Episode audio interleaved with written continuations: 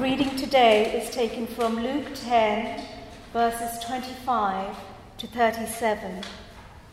On one occasion, an expert in the law stood up to the test Jesus.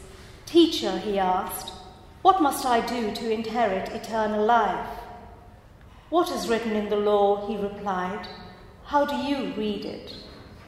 He answered, Love the Lord our God with all our, your heart, with all your soul, and with all your strength, and with all your mind, and love your neighbor as yourself.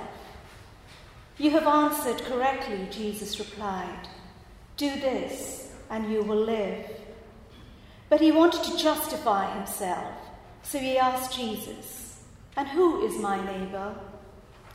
In reply, Jesus said, A man was going down from Jerusalem to Jericho, and he was attacked by robbers. They stripped him of his clothes, beat him, and went away, leaving him half dead. A priest happened to be going down the same road, and when he saw the man, he passed by on the other side. So too a Levite, when he came to the place and saw him, passed by on the other side. But a Samaritan, as he travelled, came where the man was, and when he saw him, he took pity on him he went to him and bandaged his wounds, pouring on oil and wine. Then he put the man on his own donkey, brought him to the inn, and took care of him. The next day he took out two denarii and gave them to the innkeeper. Look after him, he said, and when I return, I will reimburse you for any extra expense you may have. Which of these three do you think was a neighbor to the man who fell into the hands of robbers? The expert in the law replied, The one who had mercy on him. Jesus told him, Go and do likewise.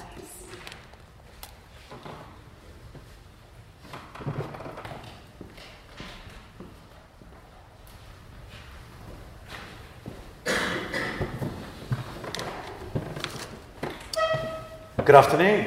It's a privilege to be with you. Can you see me? I'm very short and I'm quite dark, so you can see me. That's fantastic. Uh, I grew up in Brighton uh, on the south coast. I was born into a mixed race family.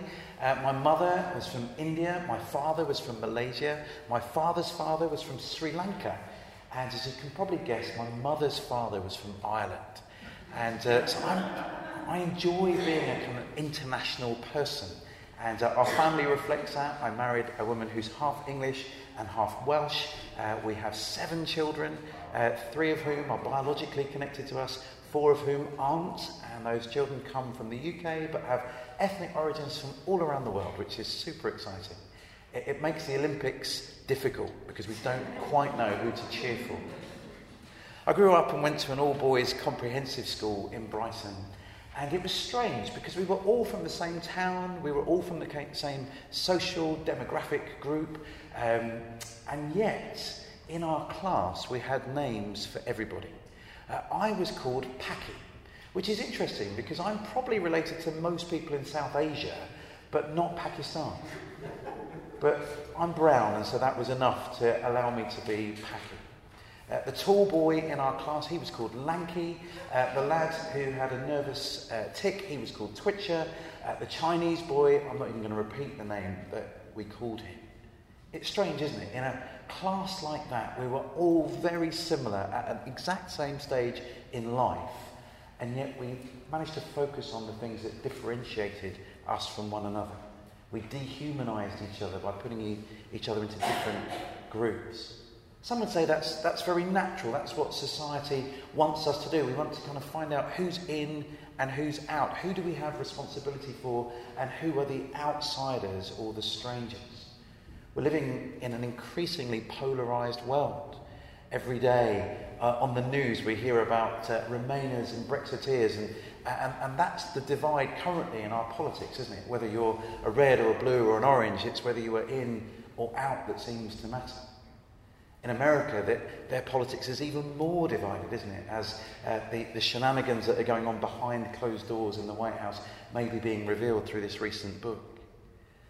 And so you might think, well, that's just the way society is. It's always going to be about division who's in and who's out. Well, I want to tell you there's another way of seeing life.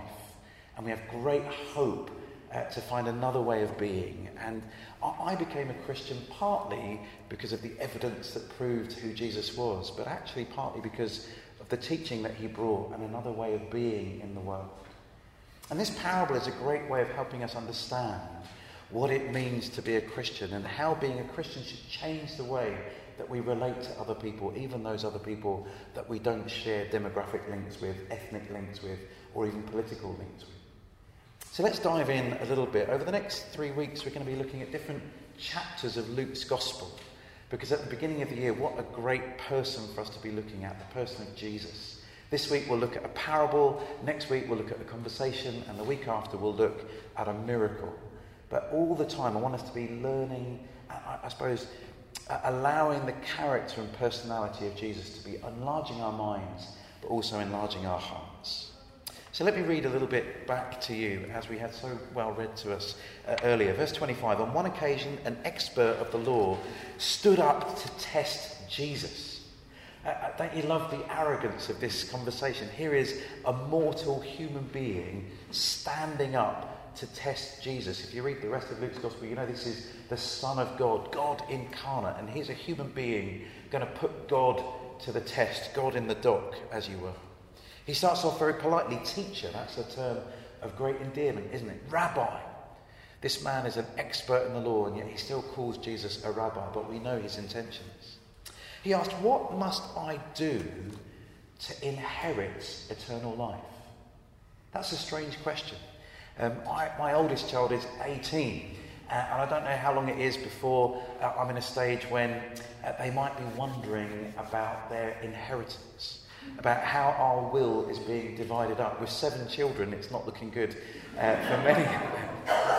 But imagine my oldest son comes to me and says, Dad, what must I do to earn a bigger slice of your inheritance? I'd be offended by the question, wouldn't I? This idea that, there's, that, that an inheritance is a reward for good behaviour, it's the wrong mindset, isn't it? An inheritance is a gift that you give out of love, not because it's been earned.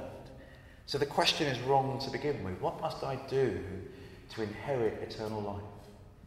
And whether you're a Christian here today or whether you're someone exploring the Christian faith, a lot of people inside and outside of the church have this idea that your inheritance with God is something that's earned. That if you're a good Christian, if you turn up at church and read the Bible and pray a lot, God will love you more. That's a flawed mindset, and Jesus is going to blow this person's mind to see that they've been asking the wrong question all along. But Jesus plays along. Have a look in verse 28. What is written in the law? How do you read it? Here's a good, good response. Answer a question with a question. Maybe some of you who have been in politics a long time know the value of replying with a question. And he answered, Love the Lord your God with all your heart and with all your soul and with all your strength and with all your mind, and love your neighbour as yourself. I want you to know this really is an expert in the law. He has accurately summarized over 630 Old Testament laws with just two. Love the Lord your God with all your heart, soul, and mind, and love your neighbour as yourself. That is a truly brilliant summation of the Old Testament.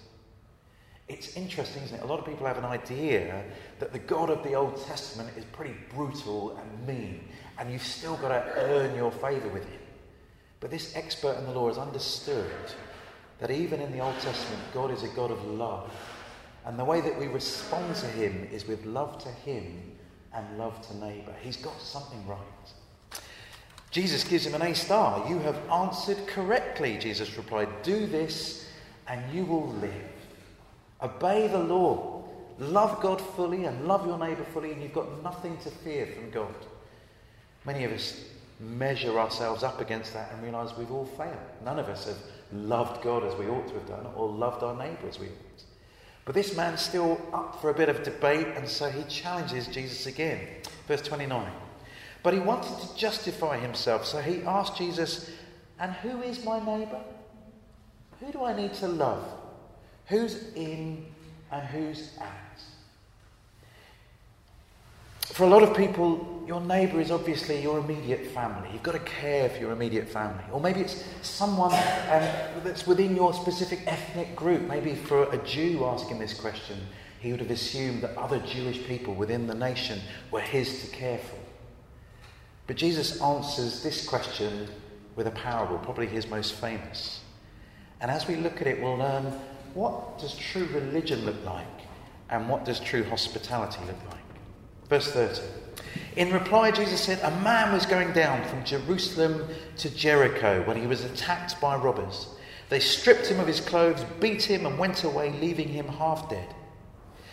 This was a known dangerous route. He might have said someone should have lobbied an MP to build better lighting or better access, but it was a known dodgy route. And so it's no surprise that this man was beaten up on his way from Jerusalem to Jericho. So, who is going to come along and help? Well, the first two visitors along the road, as you know, if you know this parable at all, were very religious people. They were professional believers. One was a priest, one was a Levite. One uh, served in the temple, one another expert in the law. Let's see what happens. A priest happened to be going down the same road. When he saw the man, he passed by on the other side. When he saw the man, he passed by on the other side. It wasn't he didn't notice him. In fact, it's because he saw him that he moved further away. A Levite, so too a Levite, when he came to the place and saw him, passed by on the other side, saw the man, and moved further away. There's no claim of ignorance here. He saw what was happening and distanced himself from the man. He's not my responsibility, he's someone else's problem. And so he distanced himself. Now, for a lot of people, uh, they were used to this kind of threefold structure. Maybe you know, the jokes about the Englishman and the Scotsman and the Irishman, and the Irishman's always the butt of the joke. So, who's going to be the third person coming down the road? I think most people listening would have hoped it would have been a good Jewish layman. These, these religious types, they're always full of hypocrisy. They do a great job in church, but when the rubber hits the road, they're no good for anything. So maybe they were expecting a layperson to come. But Jesus blows their minds by saying, A Samaritan, as he travelled, came where the man was, and when he saw him, he took pity on him. He went to him and bandaged his wounds, pouring on oil and wine. Then he put the man on his own donkey, brought him to an inn, and took care of him. The next day he took out two denarii and gave them to the innkeeper. Look after him, he said, and when I return, I will reimburse you for any extra expense you may have. True religion is not just turning up in church, it's not just singing the songs, it's not just reading your Bible. True religion, according to Jesus, is to care for those that are in need, even if they're not from your demographic, your group, your ethnicity. Jesus does something pretty astounding here. If it had been a Samaritan man that was injured and a good Jewish person helped him, that would have been radical. But Jesus makes it even more radical, doesn't he? He says, actually, you believers, you Jewish uh, believers, there's things that you can learn from people that are outside of your little group. Other people are putting you to shame by the way that they're treating the vulnerable. Christianity does not have a monopoly on kindness and compassion in the world. I've been astounded by non Christian foster carers and adoptive parents that are going the extra mile to care for vulnerable children without the support of, of, the person of the Holy Spirit or the church wrapping around them to give them the help that they need. Jesus says there's no limit of who can show mercy. But he shows us what that religion can't just be about us and God. For many Christians, uh, their relationship with God is the most important, in fact, the only important part of their life. And they close their eyes to the problems in the world today. They're not engaged in mercy or compassion. It's all prayer and Bible study. And Jesus is very critical here, isn't he? Of the priest and the Levite who'd spent their time in the temple, they'd done their offerings and their sacrifices but when they saw someone in need, they put distance between. them. True religion, says James, is to care for the widow and the orphan in their distress. The true test of discipleship is not what you sing it's what you do. It's not that these things will earn you a place and a relationship with God. No, they're a demonstration that you've got a relationship with God. You see, if you've received the grace of God in your life, it's explosive. It begins to transform, yes, how you relate to God, but always how you relate to your neighbour. You see, Jesus puts these two commands together that we're supposed to love the Lord our God with all our heart, strength, and mind, and we're supposed to love our neighbour. If we don't love our neighbour, we don't love our God. I went to visit a friend recently and he had a sign outside his house. He said, Love me, love my dog. If I didn't like dogs, I was never going to get on well with this man. Jesus says the same love me, love your neighbour. Those two are connected. Because when we meet another person, whatever their ethnicity, whatever their background, whatever their politics, we meet someone made in the image of God. And how we treat someone made in the image of God is an indicator of our relationship with God. But did you notice the level of hospitality? We've seen true religion at work. But what about true hospitality? Do you notice how this Samaritan, when he saw the man, he increased his proximity rather than his distance? He moved towards trouble rather than away from it. He put himself in danger in order to help another person. I love that. I love that it wasn't enough that the priest and the Levite were professionals. They could have said they were coming back from the temple. They'd had a hard day. They'd done their hard work. They'd done their religious service. They were off duty. Jesus says, No, you're never off duty. We're supposed to love God with all our heart, soul, and mind all the time, and we're supposed to love our neighbour all the time too. And so, true hospitality means increasing proximity with those that are in need. It's not enough just to pass legislation. It's not enough just to lobby. It's not just enough, enough just to pray. Somehow our lives need to touch those who are in need. That's a real challenge. If anyone had an excuse, he had better things to do, it was Jesus. He's the Son of God on earth, and yet he's known to be a friend of the poor and a, a lover of the sinner and the tax collector, in proximity with those that need it most. Do you see his generosity? He, he, gets personally involved, he, he, provides transport, he provides hospitality. His generosity knows almost no limits. It's uncanny, isn't it? I'm not just going to help you now get somewhere safe. I'm going to look after your financial needs into the future. And I'm going to come back and make sure everything's okay. This kind of hospitality is radical, isn't it? I'm challenged by this parable because Jesus says, look, if you are a believer, if you've been touched by the grace of God, if you've, if you've received part of your inheritance from God, you will go and do likewise. Every day, our world is in need. Every day in our towns, in our cities, there are vulnerable children and vulnerable adults that need our love and care and attention. They need our proximity and they need our generosity. Friends, I don't know about you, but I fall short of this kind of love. And I'm grateful that in the end, my relationship with God is not dependent ultimately on what I've done, but on what God has done for me. And so I'm grateful that I'm never going to be able to love God as I should or love my neighbour as I should. But Jesus, by his grace, has died on a cross for me that I could receive his grace. But now, having received that grace, I want to pass that on everywhere I go. I pray that as you do your work here, and it's such important work, that you may know the grace of God in all that you do. You may know true religion and true hospitality. Can I ask you to stand? I'm going to say a prayer and then we're going to sing our final hymn together.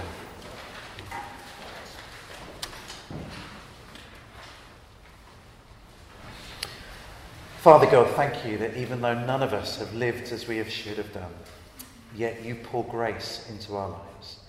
Thank you, Lord God, that you came close. You increased proximity with humanity when you came and was born as a baby uh, in a manger. Lord, thank you for your great generosity to us, that though we were sinners and far away from you, you lavished your mercy on us and adopted us into your family. Lord, having received that grace, would you give us eyes to see people that are in need? And would you give us courage to go closer into their lives and show them the grace that we've received from you? We pray that in Jesus' precious name. Amen. Amen.